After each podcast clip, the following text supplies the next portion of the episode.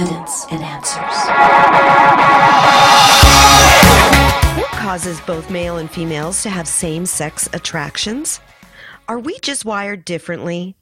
Do we act on these impulses because we were born this way? You're tuned to Evidence and Answers with your host, Pat Zukeran. Pat is an author, teacher, and international speaker in the area of Christian apologetics, the defense of the Christian faith. In today's broadcast, we will hear Pat interviewing guest Jeff Johnston from Focus on the Family as they talk about how to understand same sex attractions. If you're unable to hear any of this message, all of our broadcasts are available on our website. That's evidenceandanswers.org. Now, here's Here's Pat with part one of this interview with Jeff Johnston. You're listening to Evidence and Answers, where we provide compelling evidence for faith in Christ and provide biblical answers to the challenges of the culture today. One of the greatest moral issues facing us today is homosexuality. Are people born gay? How can we speak effectively to the culture today on this issue and not be shut down or labeled racist? How can we reach out to our gay friends and family members with the gospel of Jesus Christ? Well, to help us today is Jeff Johnston. Jeff works as an issues analyst for Focus on the Family, writing and teaching about marriage, homosexuality, and gender, as well as encouraging and equipping Christians to engage the culture on these issues. Jeff graduated from San Diego State University, and he's married to his lovely wife, Judy, and they've been married for 20 years and have three teenage sons. So, Jeff, welcome to Evidence and Answers. Thank you, Pat. Thanks for having me on your broadcast. Well, Jeff, you know, one of the first questions we are often asked is why should we as Christians care about the sexual life of another person? I mean, some argue that what I do in my bedroom, you know, is none of your business and doesn't affect you at all. Well, yeah, I, I've heard that question before, that, that response to Christians talking about sexuality. I, I can think of a couple reasons why we care about this issue. One is that we understand as Christians and we try to teach biblical truth. And that includes the truth about human sexuality. That God made us male and female in his image, and, and both men and women reflect the image of God. We believe that marriage unites a man and woman in a permanent, committed, monogamous, lifelong union and we also believe that marriage unites a mom and dad with any children they have. And then that picture of marriage is, is tied deeply to some of our most important doctrines. For example, marriage in Scripture it's a picture throughout of our relationship with God. So the Bible begins with male and female in Genesis, and it ends with a wedding feast in Revelation where Christ is the groom and the church is his bride. And so anything that distorts that picture that God um, gave us and of what marriage is, that distorts our relationship with Christ. And so because we know that God loves us and we, he cares for us deeply, um, we believe that following following his design is best for people. And so in our churches and in our ministries and even in the public square, we want to be able to proclaim those biblical truths and help help people live out that biblical truth. And then secondly, we care about uh, the issue of sex and sexuality not because we're you know trying to peer into people's bedrooms or uh, we're that interested in what they do, but the reality is that what people do in the bedroom comes out into the public square. And uh, so you have all these different venues like entertainment and the news media and education and the law that use their view of sex and sexuality and portray it in what they do. And that affects us and our children. Let me just give you two examples in the law, when the Supreme Court redefined marriage last summer, um, they made it into something that it had never been before. They said that two men or two women could be married. And that law, that legal change, affects Christians. Those of us who disagree with that, now we're portrayed as bigots and haters, and some people in businesses are being fined and punished because they're seen as discriminatory. And so it's not that they're concerned about what's going on in the bedroom. It's because what's going on in the bedroom is now affecting us. Just another little example in California, they now have laws that mandate that children be taught lesbian, gay, bisexual, and transgender history. And that starts as young as kindergarten, with kids in those early ages being taught about those different issues. And then in Washington state, um, they just came out with guidelines recently that said that kindergarteners should be taught about what gender identity is and how there are a lot of different genders and different gender roles and expressions. And they, they came out with guidelines for all the ages, but it starts as young as kindergarten. So we're concerned when those issues um, spill out into the public square and begin to affect us and our families and our ability to live as Christians in this world. Yeah, Jeff, you know, also, uh, one of the things I also state in, in the research that I have done, not as much as you, of course, but that homosexuality or the gay lifestyle is a very dangerous lifestyle to the individual and to the culture. Would, would you agree with that? Yeah, I think anytime we deviate from God's plan for sexuality and marriage and relationships, we encounter a lot of different harms. And so we know that divorce, for example, hurts children. And they've done a lot of different studies on those effects on children. And it also hurts the people that get divorced.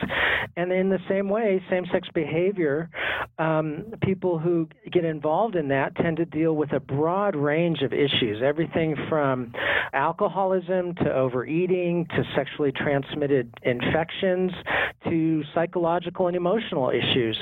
And it seems as if living outside of God's design, what we're now learning from all this social research is that living outside of His design affects us in a lot of different ways, including our mental, our emotional, and our physical health. And so, yes, I would say that acting on your homosexual desires can be very dangerous. For men, especially, we know that 60 or 70 percent of those who are diagnosed with HIV or AIDS are men who have sex with men. And so, again, uh, sin has consequences, and one of the consequences can be physical. Yes, you know, Jeff, a lot of the medical research I've been reading is that the human body is not meant for the kind of sexual activity. And so it's physically damaging to the body. But also, as uh, you alluded to, there seems to be a very high rate of promiscuity in the gay community. And many ex gays that I have talked to speak that they have had multiple, I mean, dozens of partners in their lifetime while they were in the gay community. And they say that is promiscuity is at a very high rate in the gay community. And that would make it a very dangerous lifestyle, wouldn't it? Exactly. I think I was reading one study recently that said somewhere around one fifth of all uh, men who identify as gay and engage in same sex behavior are HIV positive. And so if you're having multiple partners within that group of people, your odds of contracting AIDS or even some other sexually transmitted infection, we know that others have been skyrocketing within the uh, community of men who have sex with men. Now, now, now, not all men who engage in that kind of activity are promiscuous or have multiple partners, but there's certainly a, a, large number that do, and and there may be a number of reasons for that, but it's outside of God's design and it's not His best. And we know that sex is highly addictive, and so some people in that lifestyle are, are, are going to be addicted to it. What percentage in the U.S are gay. We're hearing numbers of 10, some as high as 15%. What percentage do you think most accurately represents the gay population here in the U.S.? You know, the real answer is that nobody knows. because when social researchers try to figure this out, they don't exactly know what to measure. Being gay, that whole concept of being a homosexual, that's a really modern construct. Back in biblical days, there were men and women, and there were men and women who might have done certain things, including uh, men who had sex with other men. But people didn't call each other or call themselves by their sexual attractions or what we might call today sexual orientation. And so researchers have a hard time figuring out what percentage of the population actually is homosexual or might, might struggle with same sex attractions. And so one set of researchers did a really big study about 20 years ago, the Chicago study, and they measured three areas. They measured um, attractions and fantasies as one area. They measured people's identity as another area, and then they measured behavior.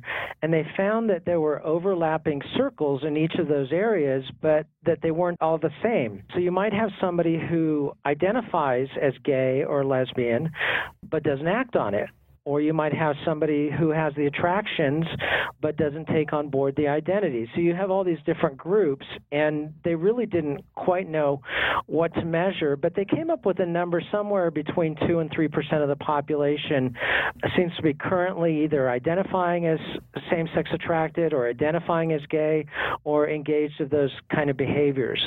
And what's really interesting is that because of all the media attention this subject gets, when they ask your average American how many you know, people do you think are gay? What percentage of the population?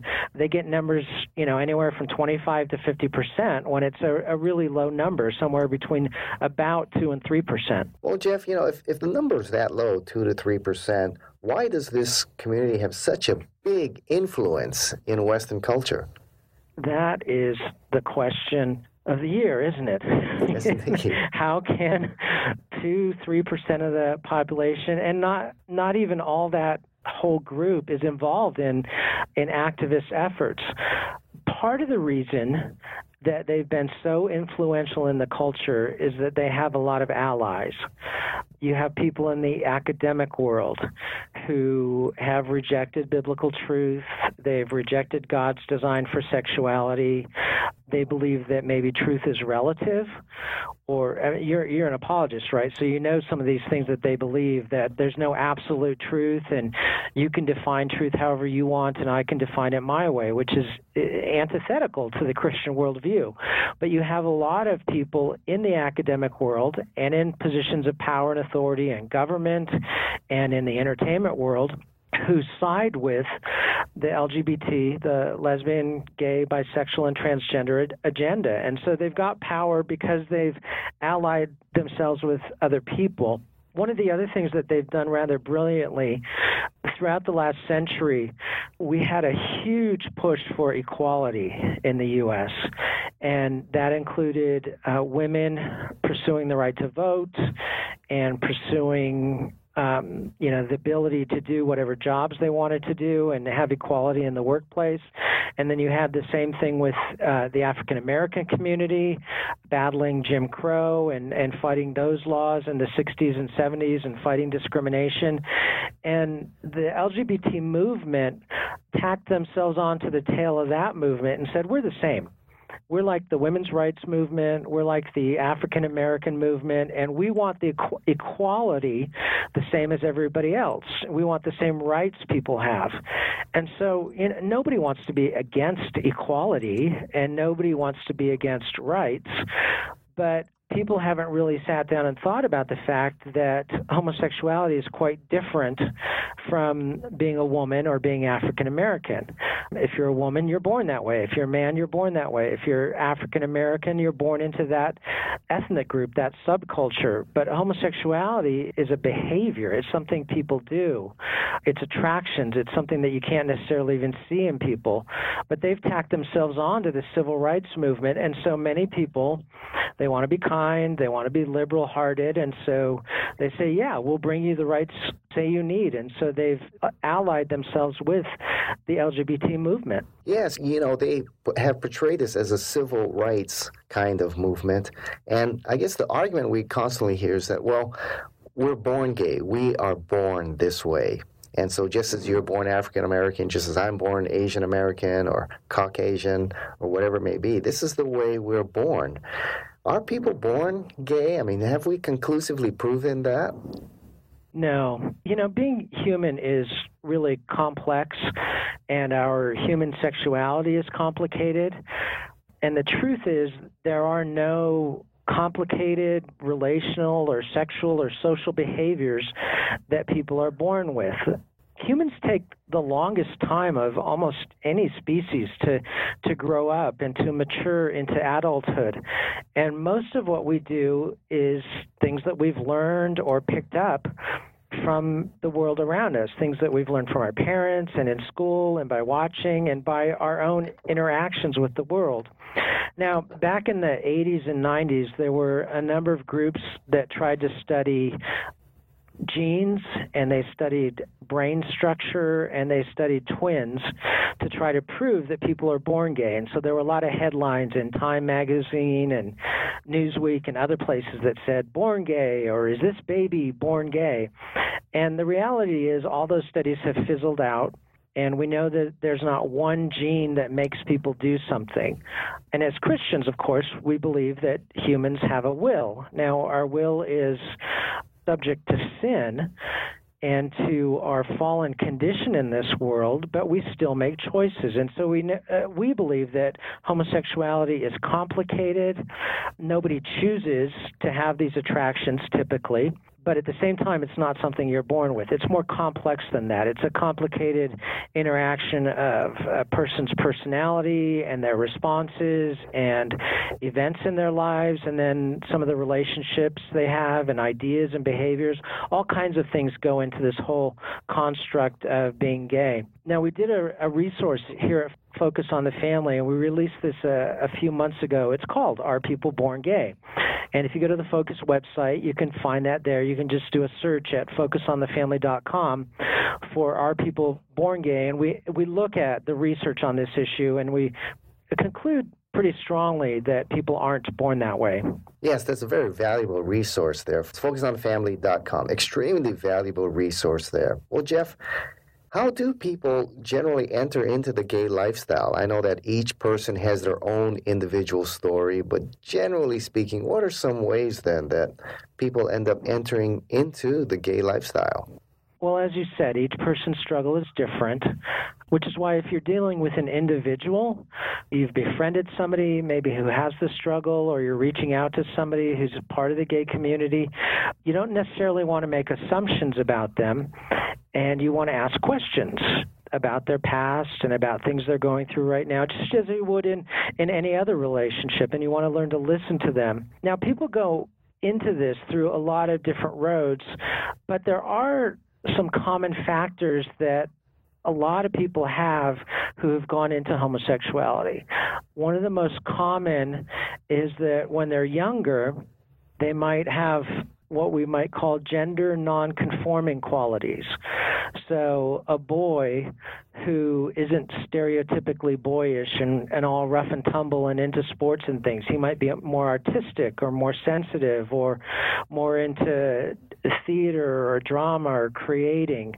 Uh, a boy like that would probably be a little bit more likely to go into homosexuality than another boy who wasn't built that way. And so some of it seems to be kids who aren't uh, conforming with their own gender. And then for both men and women, there are a number of studies that show that men and women who grow up to have same sex attractions often were molested or sexually abused or exposed to sexuality inappropriately at an early age. For men, it seems to be about three times the rate as heterosexual men. So you know, having something happen to you as a kid doesn't make you go into homosexuality. None of these are determinative, but they can be factors for somebody in homosexuality. So, somebody who's molested, a boy, might question his sexuality. Why did this happen to me? What does it say about me? What does it mean about me that this happened? And we know that it can create confusion and anxiety and a lot of questions about a boy's identity. So, characteristics that are gender nonconforming, sexual molestation that's a, that's another common inroad a couple others if a kid grows up and is disconnected from the parent of the same sex we learn as boys how to be men by watching our fathers and by interacting with our fathers. And so if something happens to disrupt that relationship and we're not casting blame here. We're just saying, hey, this happens a lot in a broken world that people grow up with this kind of broken relationship. That can be another factor leading into homosexuality and then a boy maybe who overconnects with the opposite sex.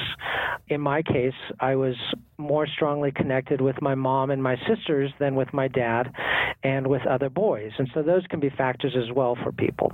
The bottom line is we don't know for everybody, and it's probably different for everybody, but we do know that because we're born into a fallen world, Scripture tells us that some people are going to struggle with this. Uh, in in Romans, when Paul lays out all of humanity turned from God, and didn't give thanks to God, but they turned away from the truth, one of the consequences of that is that some people go into homosexuality. And so we can even expect in churches and in Christian families that there are going to be some kids who struggle with this, just like other people would struggle with anger or greed or stealing or lying. So there's no simple answer to that, just as there's no quick fix for leaving homosexuality as well. So, Jeff, what would you say to a young man who or young woman who tells you, you know, as long as I can remember, you know, I was always attracted to the same sex. You know, I was always attracted to men, or I was always attracted to women. That's as long as I can remember. I've got to be born that way. Well, how would you answer or speak to someone who's who's saying that? I would start out by asking some questions. Questions like, what do you mean you were attracted to men when you were five years old and six years old? And do you think that was a sexual attraction, or do you think that was just the normal attraction that boys have towards men? That they want to be like that man. They they want you know heroes and and and mentors and people to follow. It's really really normal for most young boys to have strong relationship with other boys and to have men that they kind of idolize a little bit that they look up to. And so i would ask them do you think this is a sexual thing or do you think this is just that normal longing to go into the world of men and to be part of that world of men. And if they say, well, I think it was sexual, at five or six years old, that brings up a whole other set of questions because most kids at that age aren't really sexualized. And so I would begin to ask questions about, you know, well, well, what do you think happened to sexualize you at that age? Or was there anything else going on that might have opened you up sexually in ways that were inappropriate? Exposure to pornography, experimenting with other boys, things like that. So I, I would ask a lot of questions. And, and I would also begin to assure them that it's pretty normal for young kids to look up to and want to have role models that are the same sex they are. Little girls who look up to other women and want to be like them in some way. Yes. Um, likewise, if there's a strong rejection of men at that age, that's a problem too, and I would want to talk about that with somebody that struggled with this issue. Yes, you know, Jeff, and also, you know, the body chemistry is changing quickly. Their brain is still developing. Those nerves are still connecting. I mean, they're really developing as a human being. And you, on top of that, you got all these images and messages from the media and the culture. It can be a really confusing time for young men and women, can't it? It is, and we're seeing that a lot in the culture. There have been some recent studies that show that younger people in their teens and 20s are more and more open to sexual experimentation they're more and more open to homosexuality. They're more and more open to being what they might call a different gender, you know, not fully male or not fully female. And so there's all kinds of things going on in the culture that create confusion for people. And those would be things I would want to sit down with somebody and talk about. I would also encourage young people that are struggling with same sex attractions n- not to define themselves by them because that's not how God defines us. He says we're men and women, we're male or female, made in His image, and He wants us to grow up to be healthy men and women. He, he doesn't define people as gay or lesbian. That's not His language, that's the world's language. And I would also tell them that a lot of people change over time. There's been a number of studies that show that kids sometimes go through a period of confusion in their teens and most often there's a drift towards heterosexuality, towards opposite sex relationships. So many, many kids who might say in ninth or tenth grade, you know, I wonder if I'm gay. By the time they've graduated or they've gone to college, they're saying, no, this is not who I am and we we want to embrace identities that come from God, not that come from the world. You're listening to our interview with Jeff Johnston. He works as an issues analyst for Focus on the Family, writing and teaching about marriage, homosexuality, and gender. And when we come back, we're going to talk some more about this issue of homosexuality with Jeff.